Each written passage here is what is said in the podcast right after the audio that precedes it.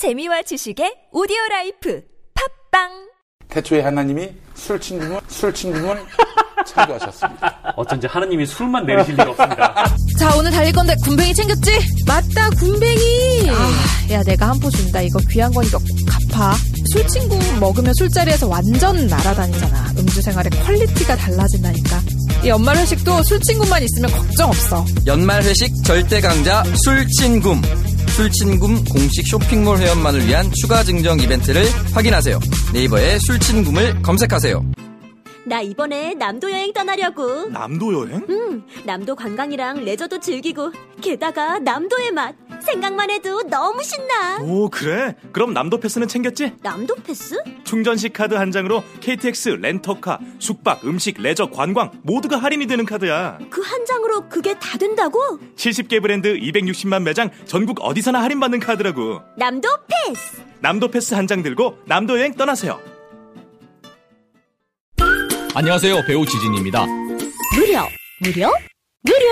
하나원 비즈마켓은 판촉 사은품 샘플이 무료입니다. 안심, 안심, 안심. 하나원 비즈마켓은 안심 배송 서비스를 제공합니다. 하나, 하나, 하나! 판촉 사은품은 하나원 비즈마켓과 상의하세요. 잠깐! 예산 맞춤 상품 추천은 간편하게 전화하세요. 02-1811-0110. 뭐라고요? 02-1811-0110. 하나원 비즈마켓. 나의 스펙은 버스기사, 컨텐츠 크리에이터, 앱 개발자, 간호사입니다. 스펙만 보면 각자 다르게 느껴질지 모르지만 respect을 가지고 보면 모두가 존중받아야 할 노동자입니다. 대한민국의 출퇴근을 책임지니까 Respect. 아이들의 꿈을 키워주니까 respect. 편리한 세상을 만들어주니까 respect. 소중한 사람들의 생명을 지켜주니까 respect. 노동하는 나를 존중합니다.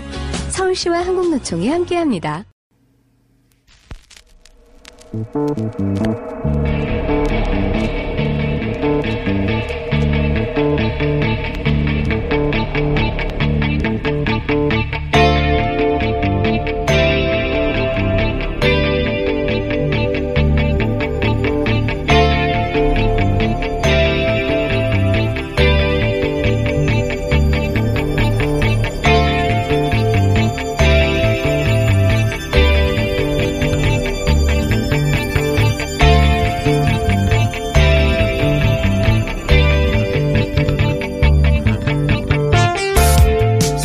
아침입니다. 뉴스 공장 하루 알바 강원국입니다. 예수님은 말씀을 전하러 이 땅에 오셨습니다. 희망의 메시지를 가지고 오셨습니다. 약자를 위로하고 그들 편에 서서 시시비비를 가리고 아픈 자를 치유했습니다. 요즘 말 같지 않은 말이 난무합니다. 가짜 뉴스가 진짜 뉴스와 싸웁니다. 온갖 혐오와 저주의 말이 어지럽게 춤춥니다. 갑질 발언, 아님 말고식 주장.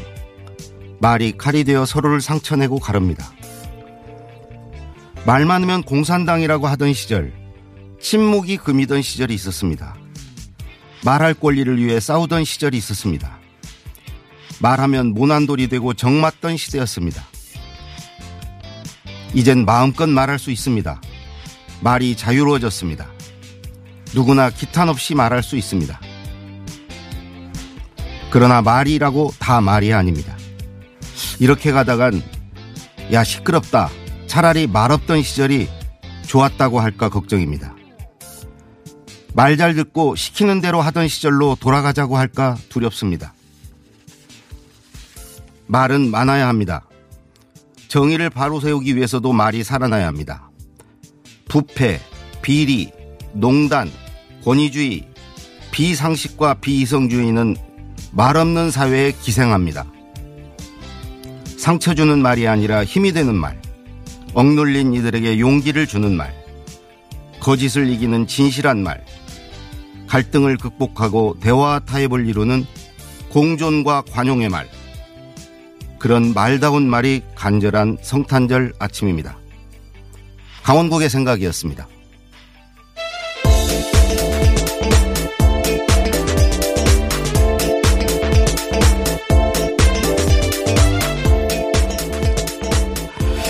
이것만은 알아야 할 아침 뉴스 시사인의 김은지입니다. 아 이거 정말 하고 싶었습니다. 아 안녕하세요. 예, 네. 안녕하세요.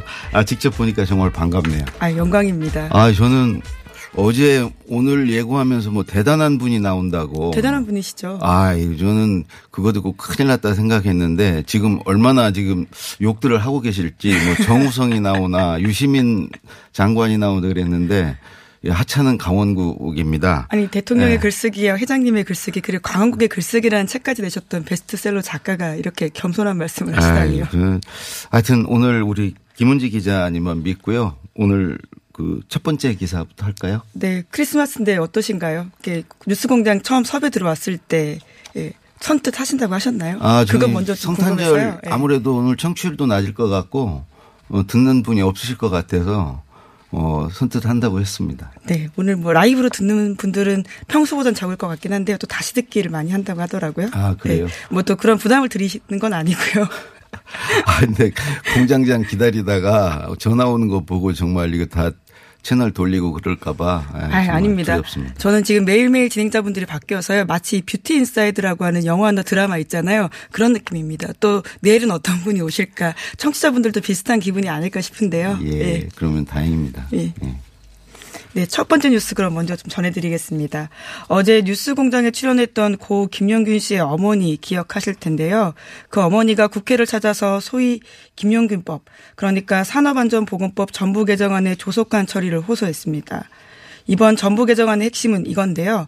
원청의 책임 및 처벌 수위를 강화하고 중대재해 발생에 급박한 위험이 있을 때 노동자에게 작업 중지권을 실질적으로 부여한다라는 거고요.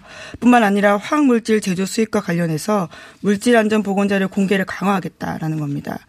김용균 씨 어머니 김미숙 씨는 어제 국회를 돌아다니면서 이렇게 호소했는데요. 법안이 통과 안 되면 우리 아들들이 또 죽는다라는 겁니다. 그러면서 어제 하루 종일 국회를 지켰었는데요. 환경노동위원회 소위장 앞에서 각 의원들한테 인사를 하면서 소위 법안 로비를 한 겁니다. 자식을 잃은 어머니가 그런 행동까지 하고 있는 건데요. 하지만 어제 국회는 전부 개정안 처리의 뜻을 모으긴 했지만요. 일부 이견이 있어서 내일 다시 만나서 합의를 시도한다라고 합니다. 그래서 이 법안의, 이 법안의 통과는요. 본회의가 27일에 열리기 때문에 마지막까지 안심할 수는 없는 상황입니다. 예, 이 충분히 말할 수 있으니까 좋죠. 제가 이거 방송 들으면서 우리 공장장이 자꾸 말 중간에 끊고 어 그래서 좀 안타까웠거든요. 예, 오늘은 그냥 마음껏 말하셔도 됩니다. 아, 네. 저 어제 요 뉴스 저도 어디 출연하셨잖아요. 네, 뉴스공장에 그 직접 출연해서 말씀하셨습니다. 부르셨죠? 예, 아 저도 그 아, 부분을 좀 어 정말 눈물이 났습니다. 네, 울컥하던데요. 예. 정말 아, 참 우리 김영균 씨 죽음이 정말 예. 헛되지 않았으면 좋겠습니다. 예, 24살의 아이를 잃은 어머니가 국회, 방송, 그리고 언론사를 다 찾아다니면서 법안 통과해달라고 이야기하는 그 모습 자체가 너무 마음이 아프고요. 뿐만 아니라 자기 자식을 잃었던 그 사실에만 모여있지가 않고 또 그것들을 다른 아들들을 죽음을 막자라는 이야기를 하는 게요. 참 대단하시다라는 생각이 정말 다시 한번 들더라고요. 일이죠. 예. 다음 뉴스는요? 네. 유치원 3법도 어제 뉴스공장에서 꽤 많이 전해드렸었는데요. 끝내 연내 처리가 어려울 것으로 보입니다. 관련해서 어제 여야 교섭단체 3당인 더불어민주당과 자유한국당 그리고 바른미래당 원내대표 간 회동이 있었습니다. 잘 되지 않았었고요. 연이어서 6인 협의체라면서 세 당의 정책위 의장과 교육위 간사가 모였는데요. 역시나 합의에 이르지 못했습니다. 그러니까 법안의 연내 처리가 사실상 무산됐다라고 볼 수 있는데요. 더불어민주당은 그동안 예고했던 대로 바른미래당과 패스트트랙 그러니까 신속 처리 안건 지정을 해서 처리에 나서겠다라고 밝혔습니다. 이 패스트 트랙이 패스트 트랙이 아니라고 그러던데. 네, 말만 빠르다라고 느껴지는 건데요. 사실은 330일이 걸립니다.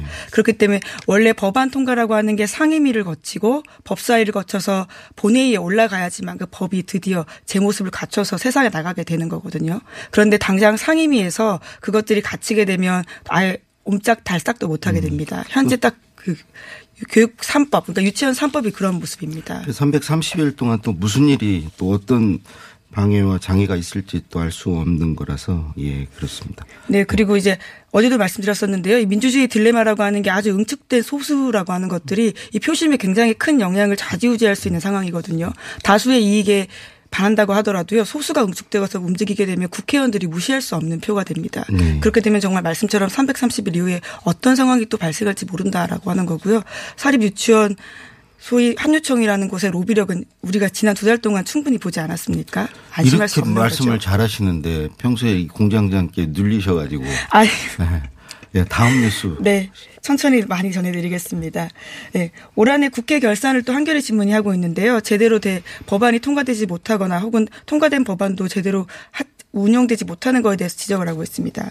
이번에는 5.18 개헌군 성폭력 공동조사단 관련된 부분인데요. 지난 10월 말에 1980년대 광주 민주화운동 당시에 계엄군 등에 의해서 성폭행 등 인권 침해를 당한 내용들이 발표된 바가 있습니다. 이른바 진상조사라고 할 수 있는데요. 당시에 성폭행 피해 당했다라고 겨우 밝히신 분들이 17명입니다. 이것도 최소 인원이라고 볼 수 있을 텐데요. 당시에 조사단은 이렇게 밝혔습니다. 진상규명에 최선의 노력을 다했지만 시간적 제약, 그 러니까 넉 달밖에 시간이 되지 않아서 전체적인 일들을 확인할 수 없었다라고 하면서 나머지는 국회에다가 공을 넘겼거든요. 그러면서 국회에 특별법을 만들어서 5.18 민주화운동 진상규명 조사위원회가 만들어졌습니다. 그런데 아직까지도 활동을 시작하지 못했다라고 하는데요. 만들어진 지 100일이 넘었는데도 그렇습니다. 그 이유가 자유한국당이 인사 추천을 하지 않아서라고 합니다. 왜 인사 추천을 지금 뭐가 뭐가 문제가 되는 거죠? 예, 그러니까 이 법에 따르면요. 국회의장이 1명, 더불어민주당 4명, 바른미래당 1명, 그리고 자유한국당이 3명을 추천하게 되어 있는데요. 네. 자유한국당 외에는 모두가 인사 추천을 했다라고 합니다. 그런데 자유한국당에서는 한때 지만원 씨를 인사 추천하겠다라는 이야기가 나오다가요. 네. 여론의 반발 때문에 물러섰고요. 아예 추천한 바도 없다 이렇게 이야기하고 있습니다. 네. 그런데 또 한편에서는 소위 구구 세력에서는요. 왜 지만원이 하면 안 되냐라고 반발하고 있는 상황이어서 옴짝달싹 못하고 있고 그러다 보니까 시간을 늘려서 조사위원 공개 모집하겠다라는 식으로 일종의 시간 끌기를 하고 있는 게 아니냐라는 비판 사고 있습니다. 예, 그러네요. 예, 다음 뉴스는요. 네, 바른미래당의 전현직 지역위원장 등 당원 20명이 자유한국당 당협위원장 공모기간 입당 신청을 했다고 오늘 아침 한국일보가 보도했습니다. 이 중에는 바른미래당에서 지역위원장을 맡았던 인사만 10명 정도라고 하는데요. 또 한때 당 지도부에 활동했던 인사가 포함되어 있어서 추가 탈당자가 있는 게 아니냐라는 예측이 나오고 있습니다. 이 앞으로도 좀 계속 추가 탈당자가 나오지 않겠습니까? 네, 그런 예측을요, 이 한국일보 보도도 야권의 한 관계자를 인용해서 보도하고 있는데요. 자유한국당 입당 계획은 아니지만 6.13 선거에서 바른미래당 후보를 출마했던 박종진 전 앵커 등이 추가적인 탈당자가 될 것으로 보인다라는 이야기가 있습니다. 그, 요, 이런 뭐 댓글 들었는데 회원 가입 어려워서 듣기만 했는데 제가 나온다고 그래서, 어, 열혈 환영 멘트 남기려고 가입까지 했다고. 아, 네. 그러니까요. 예. 예, 공장장 있을 때도 안 했답니다. 예, 그런 응원하시는 분들이 많습니다. 어, 그리고 김은지 기자가 이렇게 말을 잘할 줄 몰랐다는 청취자들이 많다는데요. 예, 강원국 작가님 덕분에 재발견된 걸로 우리 예, 둘이 하겠습니다. 꿰차고 앉아서 예. 예. 예, 다음 크리스마스. 선물이네요. 예. 네. 장재현 씨 사건은 뉴스공장에서도 여러 차례 전해드린 바가 있는데요. 뿐만 아니라 김학의 사건 등과 관련해서 과거에 부실했던 검찰 수사를 다시금 조사하는 법무부 산하에 검찰 과거사위원회라는 곳이 있습니다. 이 과거사위원회가 원래대로라면 올해 활동을 종료하게 되는데요. 그러니까 며칠이 안 남은 거죠. 하지만 아직 몇몇 사건들은 조사가 덜 끝나서 활동 기간 늘려야 한다라는 지적이 많았습니다. 그런데 그 활동 기간 연장이 가닥 잡혔다라고요. 오늘 아침 국민일보가 보도했습니다. 과거사위 관계자를 인용해서 과거사위원 가반수는 연장이 불가피하다는 분위기라고 이야기했다라고 합니다. 그 기한 연장 여부는 언제 결정이 돼요? 네, 26일 날 마지막 회의가 원래대로라면 마지막 회의가 있다라고 해서요. 내일이요? 내일 예, 예, 관련돼서 결정이 날 것으로 보이는데요. 아마 분위기상은 연장이 될 것으로 보이고요. 오늘 다른 일간지도 한 달 정도 연장될 것으로 보인다라는 보도를 한 바가 있는데요. 하지만 내부 관계자들 중에서는요. 여- 한 달로는 부족하다라는 의견도 꽤 있습니다. 예, 왜냐하면 장자연 사건 불가피하네요. 그렇죠. 예. 예. 예, 다음 뉴스는요. 네, 사법농단 뉴스도 오랜만에 전해드리겠는데요. 검찰이 법원에서 구속영장이 한 차례 기각되었던 박병대, 고용한 두 전직 대법관을 내년 1월 초에 재소환할 계획이라고 오늘 아침 동아일보가 보도했습니다. 검찰이 공개 소환하겠다라고 예고했던 양승태 전 대법원장은 내년 1월 중순 정도에 소환하겠다라고 하는 건데요. 그러니까 검찰이 수사의 마지노선을 2월 정도로 보고 있다라고 합니다. 뭐, 이법 앞에 누구나 평등해야죠. 예. 네, 그런데 전직 대법관들 연이어서 구속영장이 기각되다 보니까 검찰 수사 동력이 떨어진 게 아니냐라는 음. 우려도 있었는데요. 하지만 재수사 보강해서 지금 1월 달에 순차적으로 부르겠다고 하는 거고요. 가장 중요한 부분들은 임종원 전 법원행정처 차장과의 공모 관계이기 때문에요. 그 부분들에 더 집중하겠다라는 겁니다. 예, 그동안 볼 수 없었던 어떤 금기 성역 이런 것들이 하나하나 무너지는 게 역사가 좀 발전하는 게 아닌가 그런 생각이 듭니다. 예, 다음 뉴스는요. 네, 내일 개성 판문점에서 서울역에서부터 열차를 타고 참여하는 이산가족 5명이 있는데요. 경의선, 동해선, 철도도로 연결 및 천대와 착공식에 김구목 할머니 등 이산가족 5명이 참여한다라고 합니다. 이분들은 개성이 고향이라고 하는데요.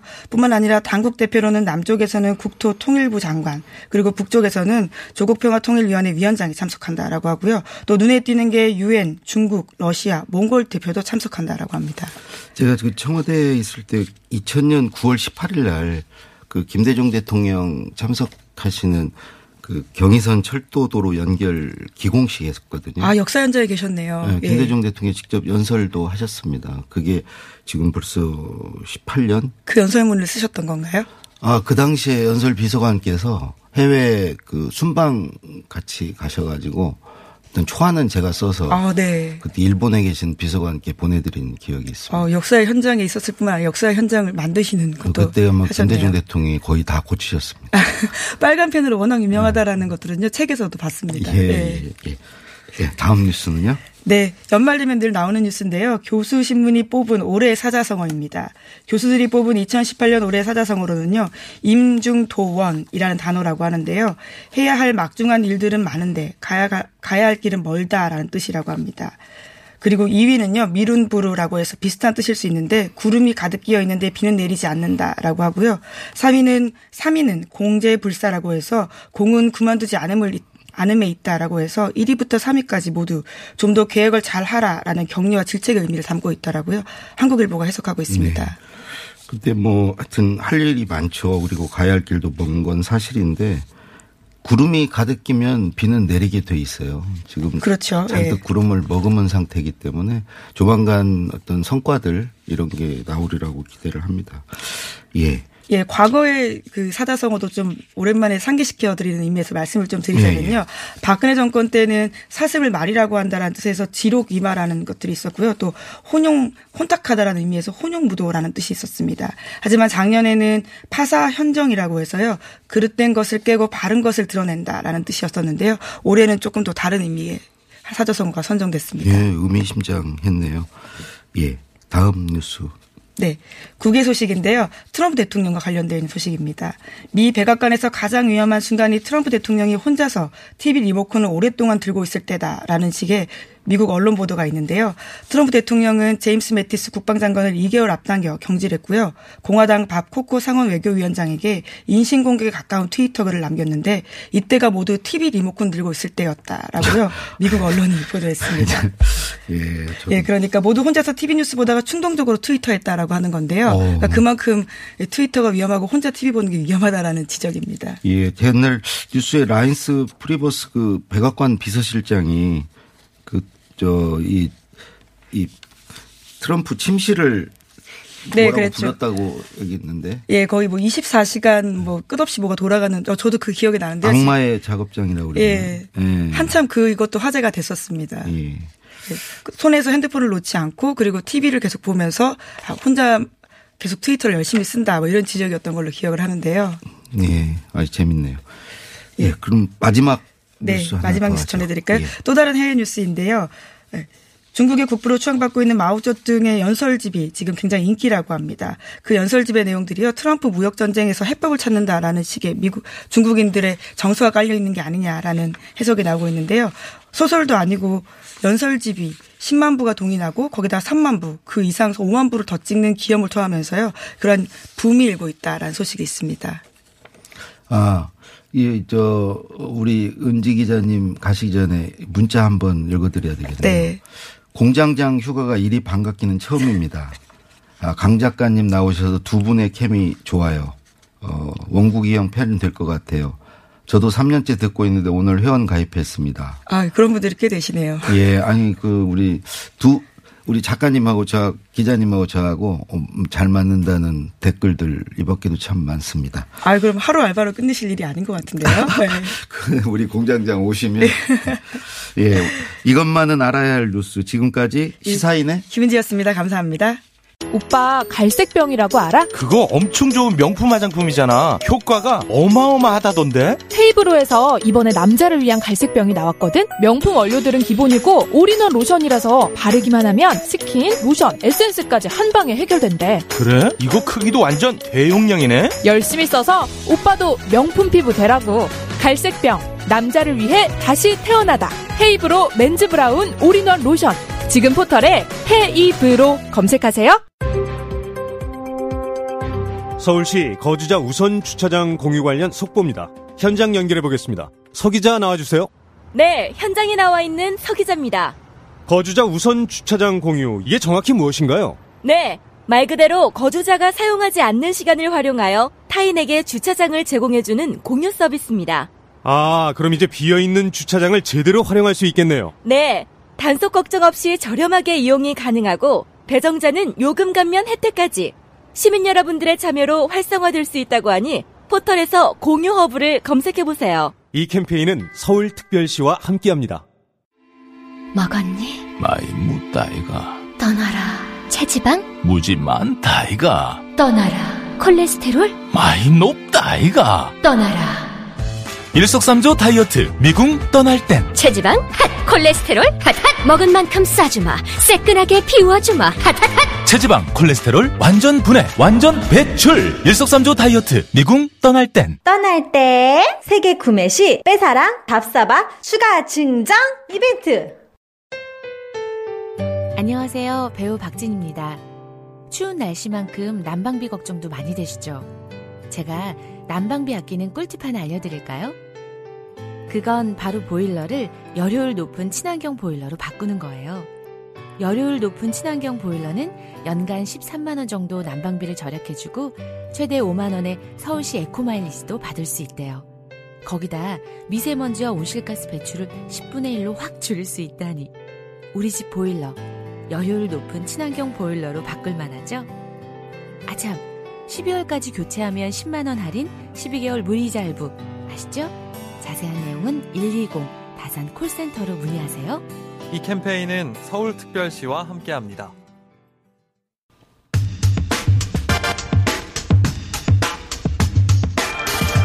오프닝에서도 말씀드렸지만 지금은 말의 시대입니다. 말이 갈수록 중요해지고 있는데요.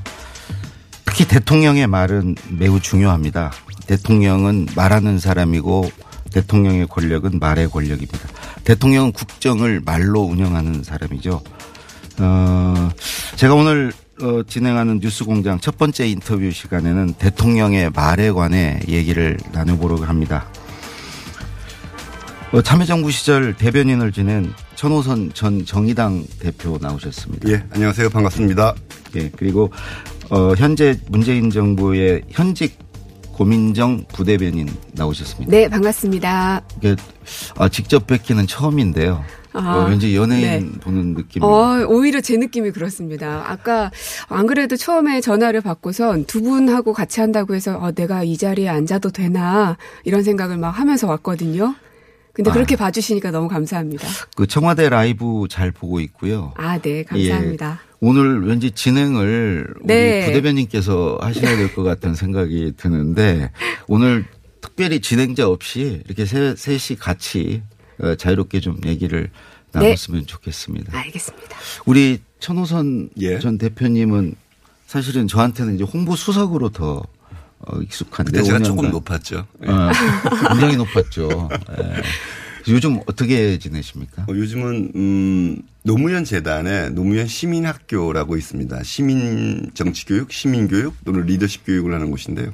시민학교 교장이라는 어, 좀 낯선 중책을 맡고 맡게 된 지 한 1년 됐습니다. 그래서 그 일에 에, 집중하고 있습니다. 예. 예.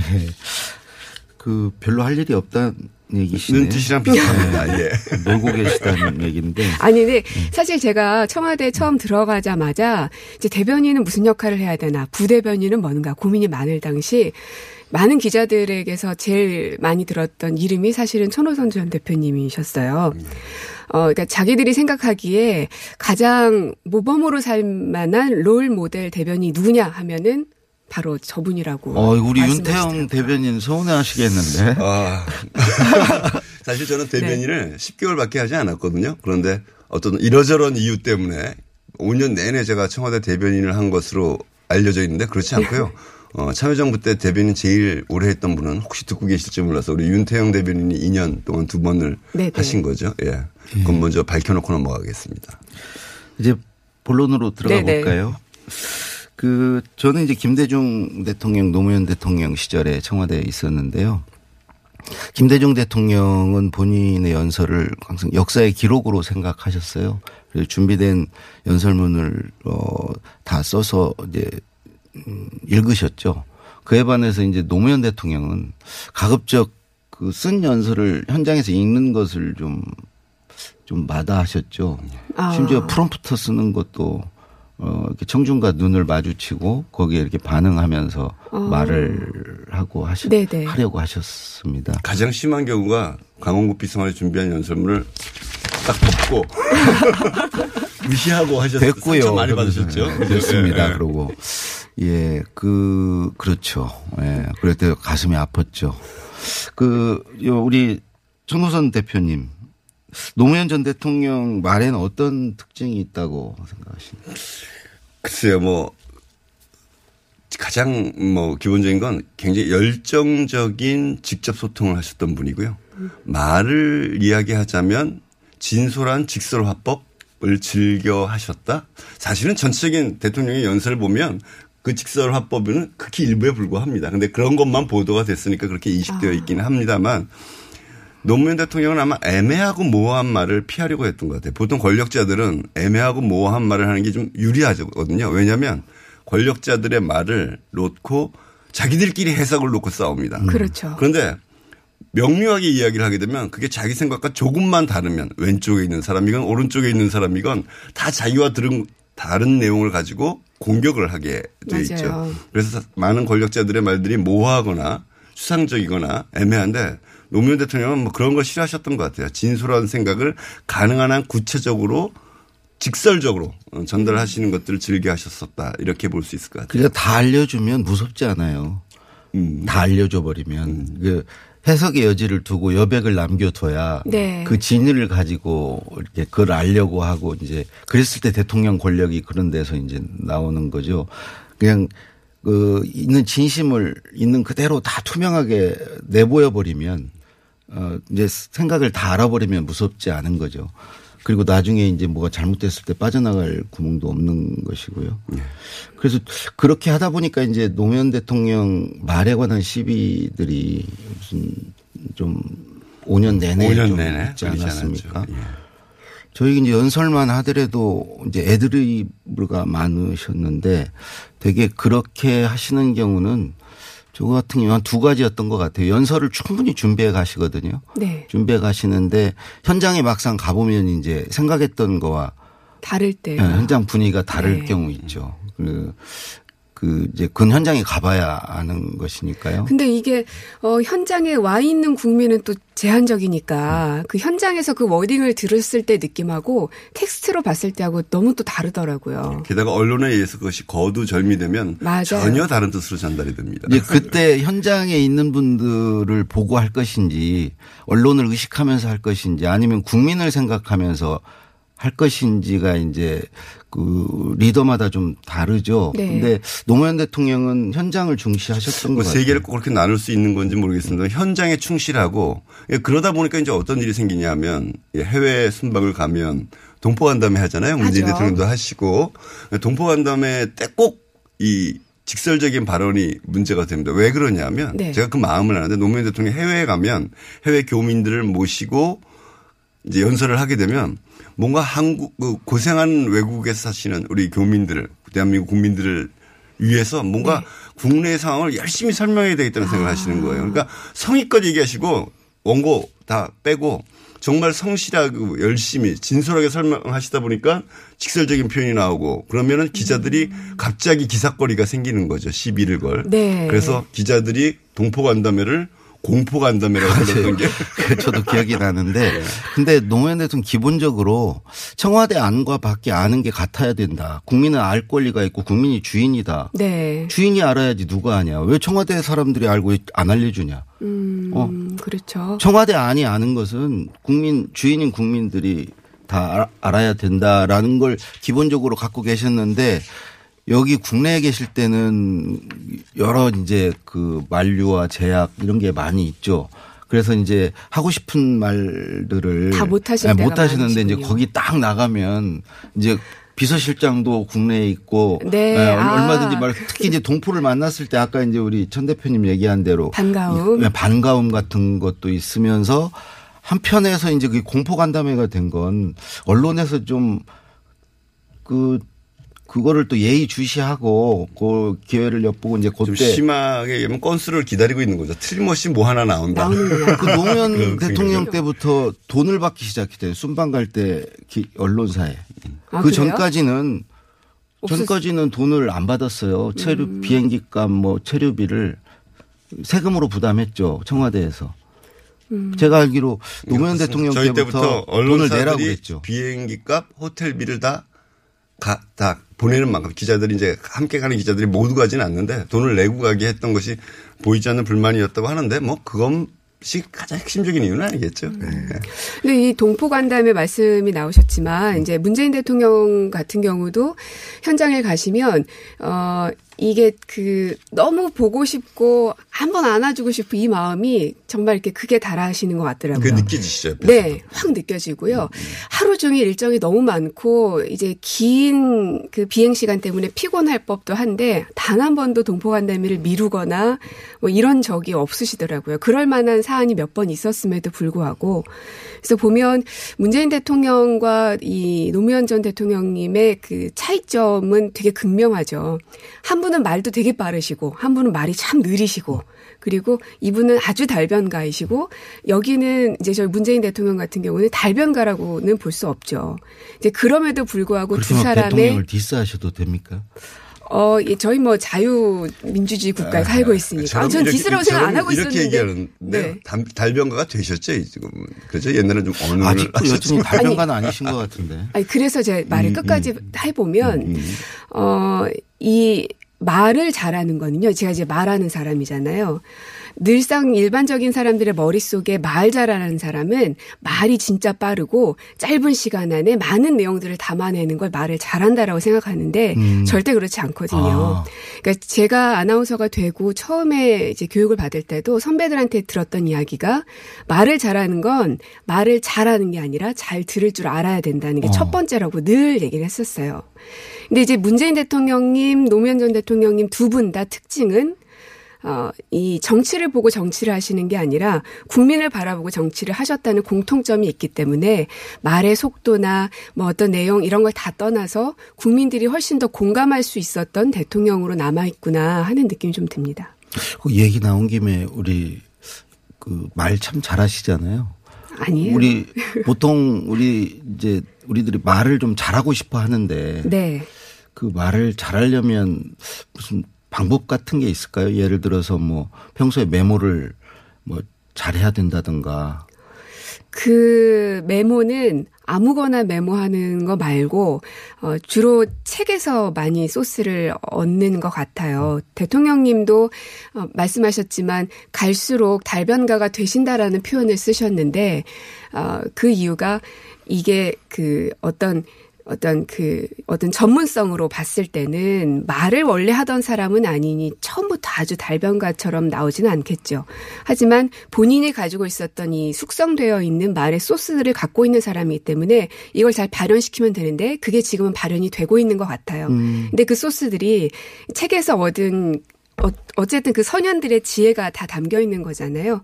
그리고 내가 만나지 못한 수많은 국민들을 책 속에서 또 만나온 거이기 때문에 그러한 소스 하나하나가 결국은 말을 만들어내면서 아, 저 사람의 말은 신뢰가 가고 아, 들을만 하구나. 아, 정말 달변가구나라고 느낄 수 있는 것 같아요. 예, 저도 문재인 대통령 말의 특징을 하나, 한 단어로 얘기하면 신뢰 같은데요.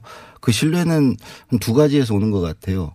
일관성이 있으시고 네. 다른 한편으로 겉과 속이 같으세요. 음, 네. 왠지 들으면 적어도 어그 명실상부하다 이런 네. 느낌을 받거든요. 그게 굉장히 강점이신 것 같고 맞아요. 그래서 가끔은 좀 속상할 때가 있는 게요. 어, 대통령님의 말은 그 자체로가 다예요. 무슨 속뜻이나 다른 음. 뭐가 의도가 있지 않는데 자꾸 그걸 해석하려고 하는 거죠. 다른 의도가 있는 것 아니냐? 아니라고 아무리 얘기해도 이제 주로 이제 저는 기자를 많이 만나니까 다른 의도가 있는 거 아니냐라고 하면 아니라고 얘기해도 믿지를 않으니 대변인들이 자주 많이 하게 되는 얘기가 말씀 그대로다. 맞아요. 그 이상도 그 이하도 아니다라는 얘기를 해도 또 기자들은 또 그걸 해석해야 기사가 나오니까 맞습니다. 억지로라도 그렇게 해석하게 되죠. 우리 노무현 대통령은 저런 것조차도 안 하시려고 그랬잖아요. 시장 가서 상인들에게 손 잡아주고 굉장히 싫어하셨죠. 그런 것조차도. 근데 막상 가시면 너무 즐거워하시고 맛있게 드시고 하시긴 하셨습니다만. 아니 왜 왜요? 손잡아 주시는 거를. 그렇다고 시장 상인의 형편이 나아지지 않는다. 아. 정책으로 해야지 그렇게 그러니까 보이는. 노, 예, 노무현 대통령이 굉장히 감성적인 면이 없지 않은 분이지만 어, 말은 아마 문재인 대통령과 굳이 조금 비교하자면 훨씬 더 논리적인 것. 에 중점을 두셨고 정책적인 것, 내용적인 것이 중요하지 그것에 따르는 어떤 감성적 포장, 화려한 수사 이런 것들은 별로 중요하지 않다. 그래서 노무현 대통령의 연설은 사실은 좀 크게 보면 건조한 편인데 국정 운영에서도 드러납니다. 그래서 어떤 연출적인 이미지를 정말 싫어하셨고 그래서 퇴임하실 때 하셨던 얘기가 매일 아침 화장을 하시잖아요. 화장하는 것으로부터 벗어나는 게 너무 자유롭다라고 얘기하셨던 것처럼 그런 분을 조금은 약간 결벽적으로 싫어하셨던 것 같긴 해요. 그죠? 음. 우리 저 우리 문 대통령님과 노무현 대통령 그뭐 차이점 같은 거. 네. 음. 그 현장 말씀을 하셨는데 아, 다르구나 하는 걸 방금 느꼈는데요. 이제 노 대통령님은 현장 상인들을 손을 잡는 것이 그들의 삶을 직접적으로 바꾸지 못한다. 라고 말씀하셨지만 이제 문재인 대통령님 같은 경우는 늘상 현장에 가면 경호 라인이 늘 무너집니다. 어, 그러니까 국민들이 어느 누구더라도 음. 아이들이건 어르신들이건 상관하지 않고 늘 그분들의 손을 잡아주세요. 이제 저는 이제 캠프 시절부터 같이 왔기 때문에 캠프 때는 선거니까 아, 그러니까 저렇게 열심히 하시는 거 아닌가라고 생각을 했었는데 그게 아니라는 걸 지금 여실히 제가 느끼고 있는데요. 참 초지일관하고 어, 겉과 속이 다르지 않고 그래서 국민들을 대하는 그 태도도 선거 때나 지금이나 그래서 사실 청와대에서 제일 고맙고 미안한 분들은 저는 개인적으로 경호하시는 분들. 어, 이막 국민들 막 몰려오는데 대통령님은 그 속으로 막 들어가시거든요. 그래서 늘상 시간이 오바되고 그러곤 합니다. 이거 하나만 자, 자리를 잡, 저 교정을 하고 나가야 될 게 이제 굳이 차이를 얘기해주면 그런 약간의 네. 차이가 있다지만 크게 보면은 네. 뭐 경호 경호 라인 무너지게 군중 속으로 들어가는 건 노무현 대통령이 좋아하셨고 아니 네. 지금 보니까 청취자 문자도 막 와 있는 것 같아요. 세 분이 계시니까 청와대 놀러 온 것 같다고. 네 크리스마스 선물 같은 게스트만 나오신다고 했는데 공장장님 없을 때 이렇게 하니까 참 좋네요. 보니까 제가 TBS 굉장히 넓고 환하고 좋고 그냥 라디오로만 들었을 때는 되게 조그말 거라고만 생각했는데 공장장님 없어도 괜찮은데요? 아니, 드디어 아나운서 그 기질이 나오고 계시네요. 그, 우리 이제 노무현, 김대중 노무현 문재인 대통령 연설 중에 네. 우리 기억에 남는 연설 좀 한번 얘기해 볼까요? 우선 천호선 대표님. 그 노무현 대통령 연설 중에 제일 기억에 남는 연설이 있다고. 가장 유명한 건 아마 독도 연설일 거고요. 어, 그런데 저는 사실은 혹시 기억나실지 모르겠지만 부끄러운 줄 알아야지라고 호통을 치시는 연설이 하나 있습니다. 그게 민주평통자문회의에서 우리나라 국방부 장관이니 합참의장이니 군 수뇌부들이 전시작전 통제권 하나 제대로 챙기지도 못하면서 어, 부끄러운 줄 알아야지라고 화를 내시는 게 아주 대표적인 사이다 발언 중에 하나고 또 하나는 참여정부 평가 포럼에 가셔서 어, 3시간 33분짜리 연설을 하십니다. 노무현 대통령의 모든 정치 철학과 국정 현안에 대한 입장들이 담긴 아마 제가 보기엔 기네스북을 찾아보진 않았지만 현직 대통령이나 총리나 국왕의 연설로서는 세계 최장 기록 아닐까 하는 그 연설도 하셨는데 그래도 아마 제일, 제일 유명한 건 독도 연설이죠. 네. 네. 우리 그 문재인 대통령 연설 뭐 기억나시는지? 그 여러 가지가 있겠지만 그래도 역시 능라도 연설 아니시겠어요? 많은 분들이 뽑는. 맞아요. 음. 아, 저도 이제. 그 질문을 받고 어, 뭐가 있을까 고민을 많이 해봤지만 아, 이 능라도에서의 그 감동은 잊을 수가 없어요. 이제 그때 같이 이제 수행으로 올라갔었는데 어, 이 15만 명이라는 그 규모가 어, 어마어마하더라고요. 아, 그리고 이곳은 내가 평생에 처음 와봤고, 어, 언제 다시 오게 될지 장담할 수 없는 그런 곳. 하지만 말과 글이 통하고, 아, 저분들의 함성과 어떤, 어떤 제스처 하나하나까지도 읽어낼 수 있는. 해외에 가면 말을 못 알아들으니까 그냥 뭐 oops, oh my god 이런 것도 어떤 의도인지를 명확하게 모르잖아요. 근데 이제 이거는 모든 말을 다 알아들을 수 있으니까 그, 어, 뭔가 찌릿찌릿하게 통하는 동질감이 굉장히 컸는데 그 안에서 대통령께서 어, 우리 민족은 함께 살아야 합니다. 하면서 우리는 5천 년을 함께 살고 70년을 헤어져 살았습니다 하는데 아유 막 순간 감동이 울컥 정말 눈물이 뚝 떨어질 정도로 어, 굉장히 기억에 남는 연설이었어요. 그 얘기를 안 할 수 없는 게 바로 그 얘기를 그게 처음 나온 얘기가 아닙니다라고 강원국 작가께서 교통방송에서 나오셨다가 예, 마주치는 엄청나게. 호되게 문재인 대통령님을 사랑하는 분들한테 공격을 받았었던 아, 네. 거 아세요? 아, 이런 네. 음, 말은 상투적으로 쓰는 말이다라고 제가 사실 맞는 이야기죠. 아, 문재인 대통령 팬들이 그렇게 많은 줄 몰랐어요. 아닙니다. 근데 이게 대통령의 말씀을 보면 굉장히 아, 어떤 분들은 감성적이다라고 생각하시지만 어 본인 스스로도 그런 얘기 하셨어요. 자기는 그렇게 감성적인 언어를 즐겨 쓰는 사람이 아니다. 그래서 연설도 보면은요. 글로 보면 아주 담백하게 쓰여져 있거든요. 이제 다만 이제 문학적 어구를 사용한다든지 그 나라의 작가를 끌어다 놓는 경우들이 있다 보니 사람들이 감성적이게 느끼는데 어, 사실은 굉장히 건조하고 그래서 이 말도 아주 상투적인 말이지만 아까도 말씀드렸다시피 그 현장성 현장에서 평양 시민들 속에서 어, 몇몇 안 되는 우리 한국 국민들과 함께 가서 그 앞에서 김정은 위원장과 평양 시민들 앞에서 평화를 얘기했을 때의 그 감동, 그 속에서의 70년을 떨어져 살았다라는 그 현실, 이것이 굉장히 각인되는 거죠. 그 준비 과정은 되게 어떤가요? 연설문 준비 과정은 연설 비서관실에서 올려드리면 네네. 그걸 대통령께서 어떻게 하시나요? 제가 알기로는 연설을 끝까지 이 다시금 이 교정을 하시는 걸로 알고 있거든요. 그래서 어 최종본이 저희들한테까지는 되게 늦게 옵니다.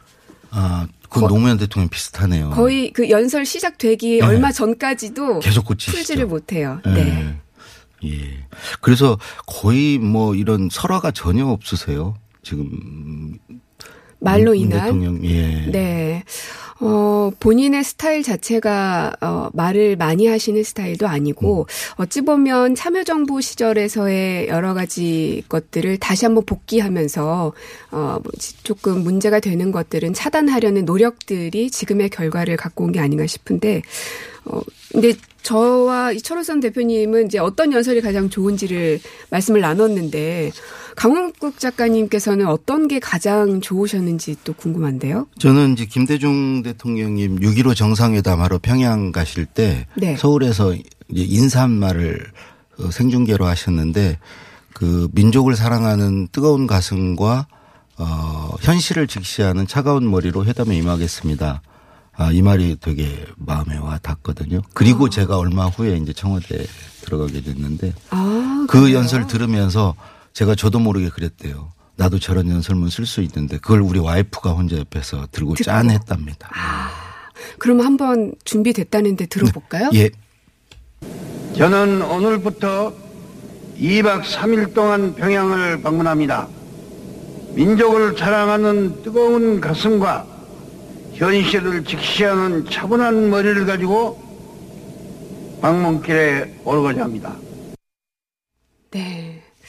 민족을 사랑하는 그 마음 굉장히 오래전 그 연설 이미 이 음질에서도 느껴지는데 음. 참 가슴이 짠합니다. 역사의 소리 같이 들리네요. 맞아요. 노무현 대통령 연설은 어떤 걸 뽑으세요? 뭐 저는 임기 중에는 뭐 제가 관여를 해서 사실은 별로 이렇게 기억에 남는 건 없고요. 그 전에 그 출마 선언 연설 있죠. 600년 기회주의 역사를 청산하죠. 조선왕조 600년 이래. 예. 그죠? 그거 정말 가슴을 울리는 명이. 강호 비서관이 쓰신 건 아니잖아요. 네, 그렇습니다. 그렇죠. 예. 그것도 한번 들을 수 있으면 들어봤으면 좋겠다는 생각이 드네요. 제 어머니가 제게 남겨주었던 제 가구는 야 이놈아 모난돌이 정맞는다 계란으로 박이십니다 너는 뒤로 빠져라 이 비겁한 교훈을 가르쳐야 했던 우리의 600년의 역사 이 역사를 청산해야 네. 넌 뒤로 빠져라. 이런 얘기 참 많이 듣는데 그걸 어, 그분께서 그렇게 하시니 많은 국민들을 울렸던 것 같아요. 노 대통령께서 항상 하셨던 얘기 중에 하나가 우리나라 역사에 정의가 승리하는 경우가 없었다. 그리고 기회주의가 판을 쳐왔다. 네. 이거를 이제 저 조선왕조 이래 계속 그러나 그걸 뒤엎어 보자. 이게 아마 출마했던 어떤 정서적, 정신적 동기랄까 이런 가장 큰 것 중에 하나였고 그래서 출마 연설에 이런 것이 들어가 있게 되었던 것 같습니다. 그래서 그 이후에도 이 대통령, 문재인 대통령께서도 늘 정의에 대해서 강조를 참 많이 하시고 계시죠. 네. 그러면 문재인 대통령님의 연설 가운데는 아직 안 꼽아주셨거든요. 아, 저는 네. 딱 있습니다. 그 취임 연설인데요. 취임 연설. 네, 기회, 기회는 평등할 것입니다. 과정은 공정할 것입니다. 결과는 정의로울 것입니다. 아, 이게 세 문장으로 최고의 네, 커피죠. 네. 그걸 또 윤태영 비서관이, 비서관이 항상 자랑하시는 하셨다고 거죠. 본인이. 이것도 어떻게 자료가 있습니까? 기회는 평등할 것입니다. 과정은 공정할 것입니다. 결과는 정의로울 것입니다. 존경하는 국민 여러분. 그 하여튼 이런 것들이 사실 나오는 배경에는 그 대통령 그 세 분 대통령 공이 공통점들이 있는 게 굉장히 책을 좋아하시고요. 토론 좋아하시고 맞아요. 그죠? 학습하는 거 좋아하시고 맞아요. 거기서 이런 말들이 나오지 않나 싶은데요.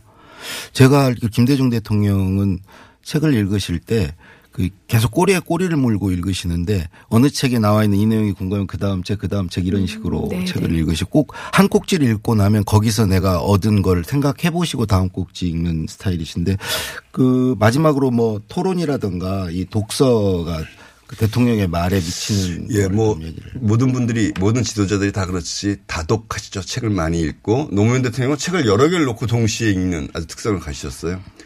돌아가실 뒤에 그 유언에도 책을 더 이상 책을 읽을 수도 글을 쓸 수도 없다라고 얘기했던 건 책 읽기를 좋아하셨던 분들한테 얼마나 이제 앞으로 의미 있는 삶이 어려울 것 같다 이런 생각을 하셨던 것 같고요.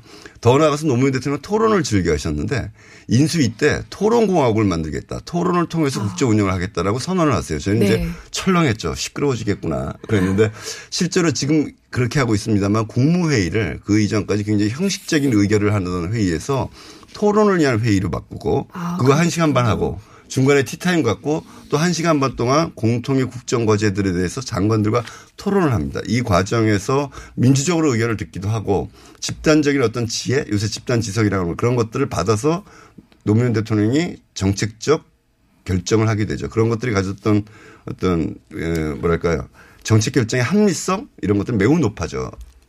게 되었었죠. 높아지게. 우리 문 대통령님도 텍스트 중독 이라고 할 정도로 어, 언제 그러시더라고요. 어, 책을 잘 못 읽는 게 제일 힘듭니다. 그런 얘기를 하실 정도로, 어, 책을 굉장히 좋아하시고, 그리고, 어, 그 수보 회의에서도 한번 그런 얘기 하셨어요. 어, 대통령의 말도 정답이 아니다. 늘 옳다는 보장이 없다. 언제든지 이 일을 말씀해 달라. 그러니까 그만큼 참모들과 함께 토론하면서 만들어 가고자 하는 결은 노무현, 문재인 두 분 다 똑같으신 것 같습니다. 어, 이렇게 크리스마스에 이 쉬셔야 되는데 나와주셔서 정말 감사하고요. 예. 두 분 말씀은 여기서 마쳐야 되겠습니다. 네, 예, 고맙습니다. Merry Christmas입니다. Merry Christmas. 예.